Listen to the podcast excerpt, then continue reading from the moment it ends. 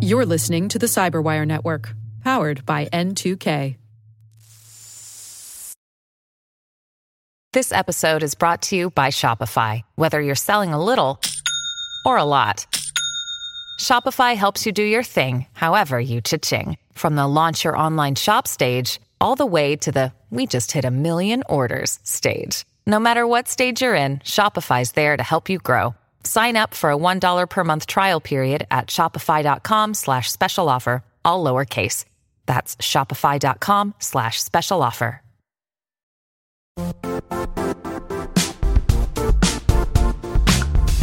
The IT world used to be simpler.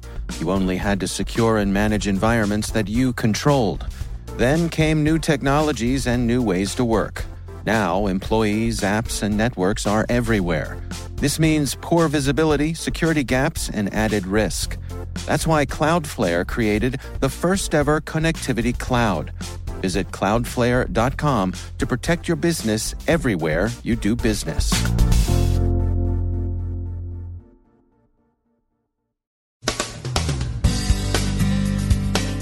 Facebook sues a company for ad fraud. Unix based VPN traffic is vulnerable to tampering. Russian disinformation in Lithuania. Apple explains why new iPhones say they're using location services even when location services are switched off. Researchers set a new record for cracking an encryption key. And ransomware hits a New Jersey theater.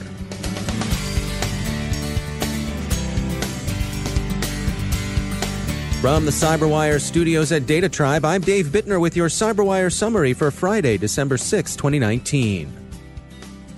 Facebook filed a lawsuit yesterday against a Chinese advertising company that allegedly violated the social media platform's ad policies over the course of three years. Facebook says the company used malware to compromise Facebook users' accounts and then used those accounts to host ads for counterfeit products. The company was able to continue the scheme for so long by using a technique known as cloaking, which hid the destination of the ads from Facebook's systems. ThreatPost says Facebook paid $4 million to reimburse victims whose accounts were abused in this fashion.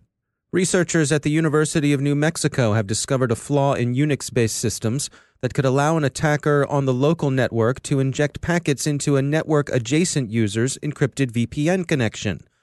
The vulnerability affects Linux, FreeBSD, OpenBSD, macOS, iOS, and Android. An attacker can find the target's virtual IP address by sending packets that span the entire virtual IP space and seeing which address responds with a reset packet. The attacker can then determine precise TCP sequence and acknowledgement numbers by spoofing packets at the targeted connection until they trigger a TCP challenge packet. The vulnerability is fairly complex to exploit, and observers, including the Register, don't believe we'll see it exploited in the wild anytime soon. The researchers are refraining from publishing a technical paper on the subject until they've determined a suitable mitigation for the bug. Russian trolls have been active against public opinion in Lithuania, with an uptick in activity noticeable since early September. The target is NATO, and the messaging trades on Second World War fears of Germany and Cold War fears of the U.S. And there are the now familiar class of memes that portray local authorities as untrustworthy. Lithuania's government is working against the disinformation, but it's being tight lipped about specifics on OPSEC grounds, NextGov reports. The fake news feeds generally represent NATO troops as a barbarian threat to the peace and safety of the locals and the Lithuanian government as a collection of tools and stumblebums who couldn't find their own fourth point of contact with both hands and the Hubble Space Telescope. Nope and nope, but if you say it enough, there will be someone who swallow it. The disinformation campaign is instructive in that it probably foreshadows themes and tactics that will appear in other places, particularly during election seasons. Apple offered an explanation for why its iPhone 11s frequently show the location services icon even when all location services have been switched off in settings. The company told Krebs on Security that the icon's presence is related to the phone's short range ultra wideband technology, which allows the device to share files with other phones nearby. Ultra wideband is prohibited in a small number of countries, including Argentina, Paraguay, Indonesia, and Russia. The iPhone 11 uses location services to verify that the device isn't in one of those countries and the location data doesn't leave the user's phone. Apple said it will include an option to switch off ultra wideband in a future iOS release. An international team of researchers led by the National Institute for Computer Science and Applied Mathematics in France have broken the record for the largest encrypted key ever cracked. The researchers used clusters of computers across several countries to factor an RSA 240 key, which is 795 bits long. The total amount of computations required would have taken just under 4,000 years running on a single computer so the calculation doesn't mean modern encryption keys are at risk, especially since most current implementations use 2048 bit keys. Rather, as the University of California San Diego noted in a statement, achieving regular computational records is necessary to update cryptographic security parameters and key size recommendations. And finally, the New Jersey Shakespeare Theater suffered a ransomware attack which forced it to cancel the first performance of Charles Dickens' A Christmas Carol. The theater said in a statement that we have no idea where anyone is sitting or when they are coming. Therefore, we have no idea which tickets are available for sale, and we have no information on how to contact any of our patrons at this moment in time. The theater is doing its best to ensure that the show goes on, but it can only sell new tickets on the night of the performance after patrons who pre ordered tickets have already been seated.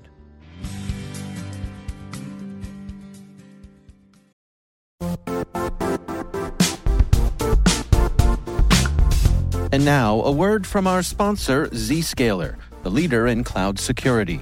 Cyber attackers are using AI in creative ways to compromise users and breach organizations. In a security landscape where you must fight AI with AI, the best AI protection comes from having the best data. Zscaler has extended its zero trust architecture with powerful AI engines that are trained and tuned by 500 trillion daily signals. Learn more about Zscaler Zero Trust Plus AI to prevent ransomware and AI attacks. Experience your world secured. Visit zscaler.com slash zero trust AI.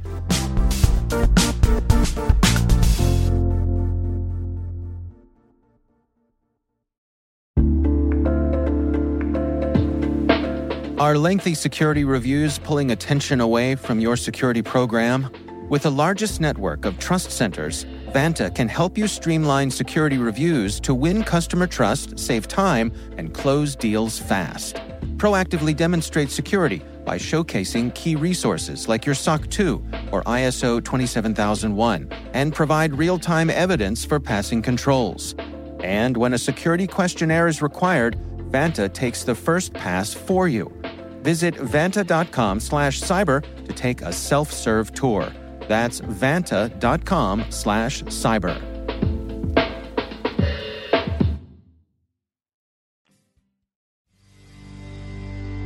And joining me once again is David Dufour. He's the Vice President of Engineering and Cybersecurity at WebRoot. David, it's always great to have you back. Um, you all recently published a report looking back at 2019 at some of the nastiest threats that you were tracking. What can you share with us today? Hey, David. Always glad to be back. Um, great being here. Uh, yeah, so we we did this report. Um, our, our, threat researchers uh, they did a great job pulling this information um, in three main areas: uh, the inbox. Uh, you know, we're talking about emails and phishing there, botnets, and then the big one, as everyone is probably sick of talking about, ransomware.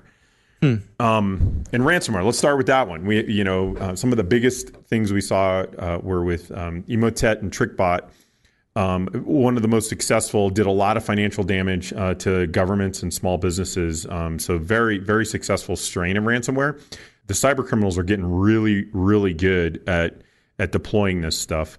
GandCrab, I don't know if, if folks have heard that, but uh, mm-hmm. that's a ransomware as a service, David, which is kind of a terrifying thing if you if you think about it. Uh, continues to be very successful, and we've seen over two billion dollars on on that uh, service alone. Hmm. Um, and you know, we saw this evolution with cyber attacks as a service, with uh, DDoS attacks and botnets, and and now that we're seeing it in ransomware as well, it's it's increasingly becoming a problem that we're getting better at protecting against, but still exists. And, and your your number one recommendation for ransomware? Oh, the number one absolute bar nothing recommendation for ransomware is to back up your data and and make sure your backups are in a safe place that you can recover from Um, if, if you have a good backup uh, solution that can back up in the cloud, that's great. If you can back them up offline, that's great. And, and I want to be super clear when we talk about backup, we're not talking about services that sync files across your machines uh, so that you can share those files. I mean, a lot of people feel like that that's a backup, but if, if ransomware gets a hold of those files, they can potentially be synced across all of your devices. You really need a, a real robust backup solution. Hmm. Well, let's move on to phishing. What are you tracking there? So we're seeing, you know, the continued increase in phishing.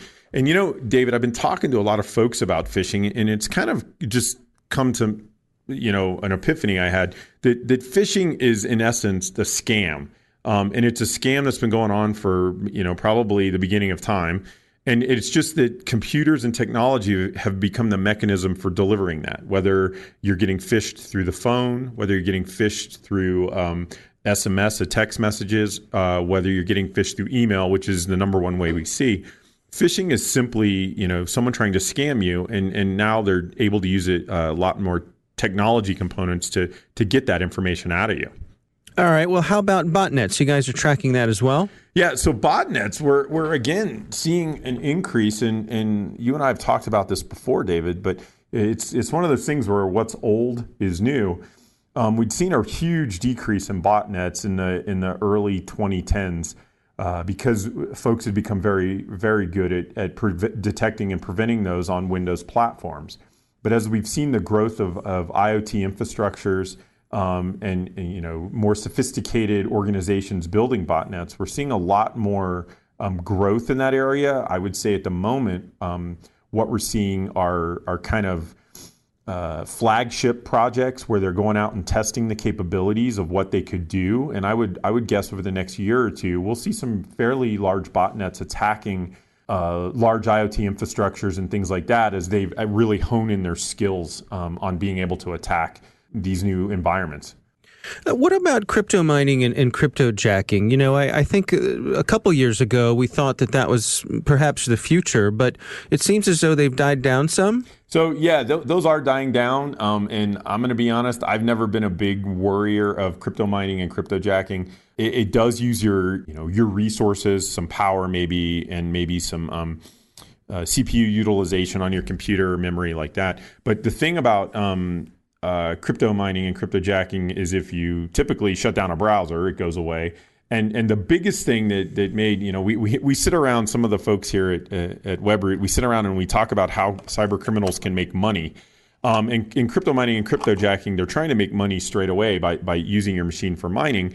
But a lot of these folks aren't doing malicious activity in the traditional sense, where they're trying to infect your machine with malicious software. So yes, it, it, it's it's annoying. It's one of those annoyances, like a virus that plays a song. It is using your CPU cycles, but it, but we haven't seen a lot of malicious activity around folks who are doing crypto mining and crypto jacking. All right. Well, the report is the revival of ransomware. Webroot reveals 2019's nastiest threats. You can find that on the Webroot website. David Dufour, thanks for joining us. Great being here, David.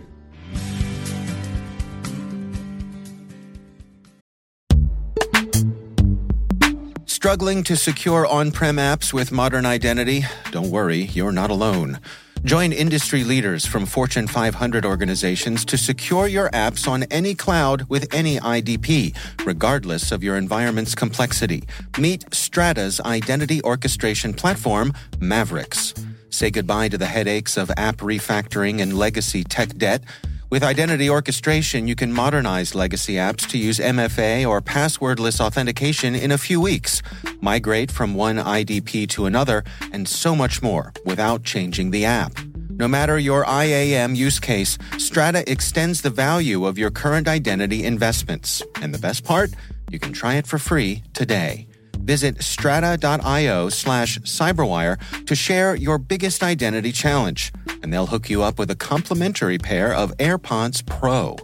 Don't miss out. Visit strata.io slash cyberwire. That's strata.io slash cyberwire.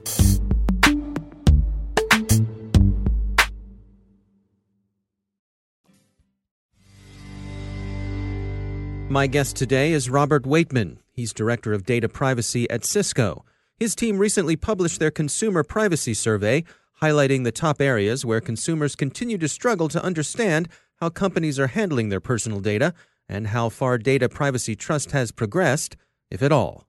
Well, a number of things have been on our mind looking at the privacy market and how our customers are responding to changing conditions and regulations. We know that privacy is an important topic for our customers uh, and would like to continue to share research and thought leadership around topics that matter to them. So whether they're joining a WebEx or whether they are uh, interacting with Cisco either directly or indirectly, it's something that matters to them. So that was really foremost. Secondly, we've done some research in the corporate side over the past three years, looking at the benefits of privacy beyond compliance. Um, organizations which have gotten uh, operational efficiency, organizational agility, they've gotten to be more secure because having their data houses in order has reduced some of the costs and implications of breaches. But we wanted to understand what the consumer side of that would be. How do the consumers react to this, and how does that play into some of these issues? We may see sales delays, for example, that organizations are coming to us and having questions about how we use their data. And that is paralleled by what we saw on the consumer side, where more and more consumers are asking questions about how their data is being used and are willing to make choices when they perhaps are less comfortable with it.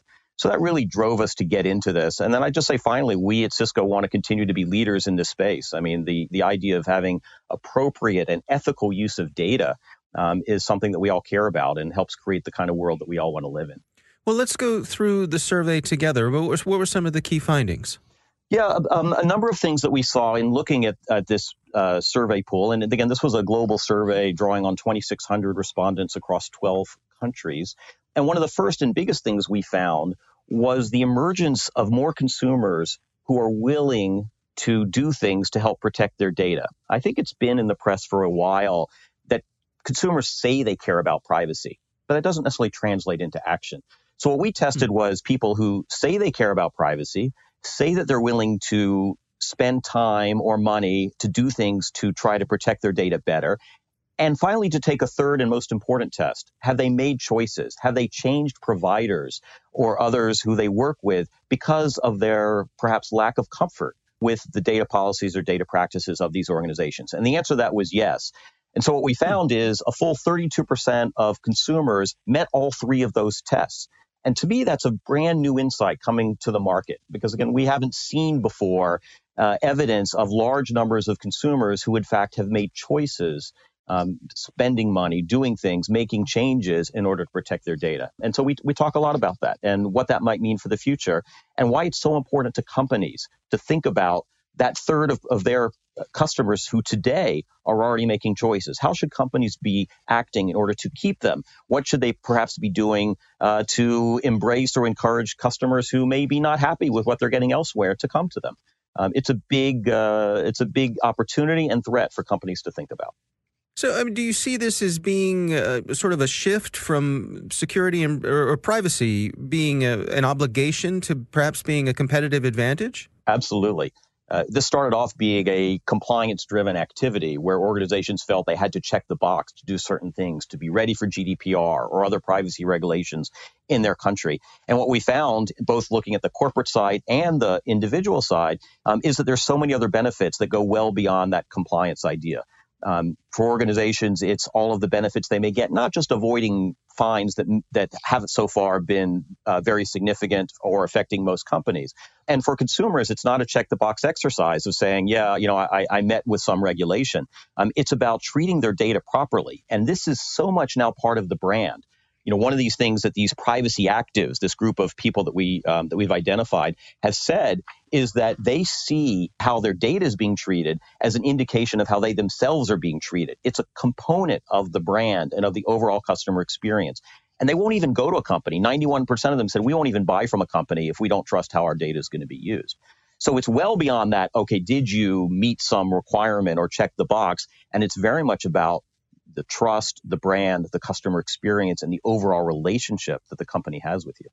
So, what are the take homes then for those on the professional side who are responsible for this data? What can they learn from uh, your findings?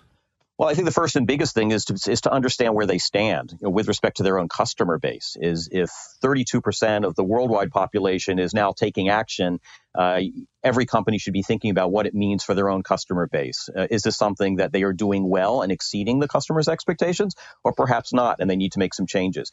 Uh, you know, a good example of this is just being clear and transparent with how your data is being used. It's actually something at Cisco we put a lot of effort on to try to tell people exactly how data is used in any of our products and services. And of course, we encourage all companies to do the same we believe in that simplicity and transparency is very important to the customer. And if you want to keep them as customers and perhaps grow that base, um, that's very important. It's all about that trust. And then finally, on this, I think the biggest concern that many consumers still have, and many of them are still saying, despite all this, I'm still not sure that I can fully protect my data. You know, is is giving them uh, sort of the tools to get that that sim- simple and transparent view. You know, don't make it hard for them to figure out how you're using their data go the extra mile, maybe perhaps what's more than, than what's required to build that comfort level and know, let all of your customers know what rights they have and what protections they have with respect to how you're using their data. You know, aside from from that 32% number, which I personally I, I, find surprising, I wouldn't have expected it to be that high. I mean, were there any other surprises in the survey? Anything that uh, that you learned that you didn't expect? Well, I, it, you're uh, right to comment on the 32%, exactly how we're seeing that being um, a, a, big change from what people have seen before. Um, I, I, think it may be the beginning of an even larger group of people. So, in addition to the 32% that met all three of our tests, there's another 35% of the population out there that met the first two tests. They said they care about hmm. privacy. They said they're willing to act by spending time and money. They see privacy as a buying factor, but they haven't yet done that third test of actually making a change. I think as this continues, if companies don't do the right things, we're going to see many more of them make that change. And we could be looking at not at 32%, you know, but at something north of two thirds of the population who are taking a more active stance with respect to protecting their data. I think that's a big story. And I wouldn't ignore a third, but I certainly would recommend everybody thinking about what the world looks like when two thirds of your customer base are knowledgeable and willing to make choices to protect their information. That's Robert Waitman, Cisco's Director of Data Privacy, on their Consumer Privacy Survey.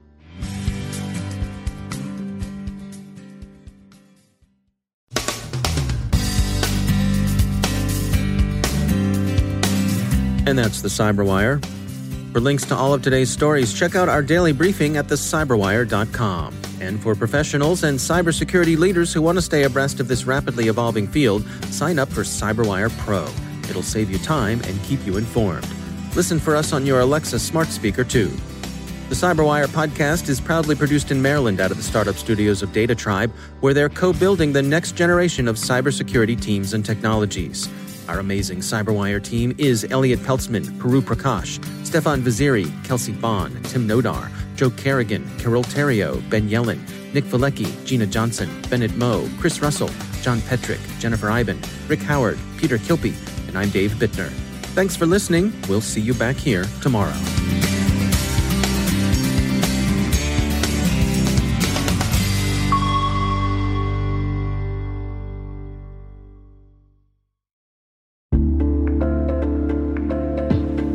Hey, listeners. We're always looking for ways to improve the N2K Cyberwire network and maintain the intelligence driven news experience that keeps you in the know on the latest developments in cybersecurity. We've launched our 2024 audience survey and would love for you to take a few minutes to share your feedback. And hey, there's even a chance to win a $100 Amazon gift card if you complete the survey. Visit cyberwire.com slash survey. That's cyberwire.com slash survey and share your feedback now.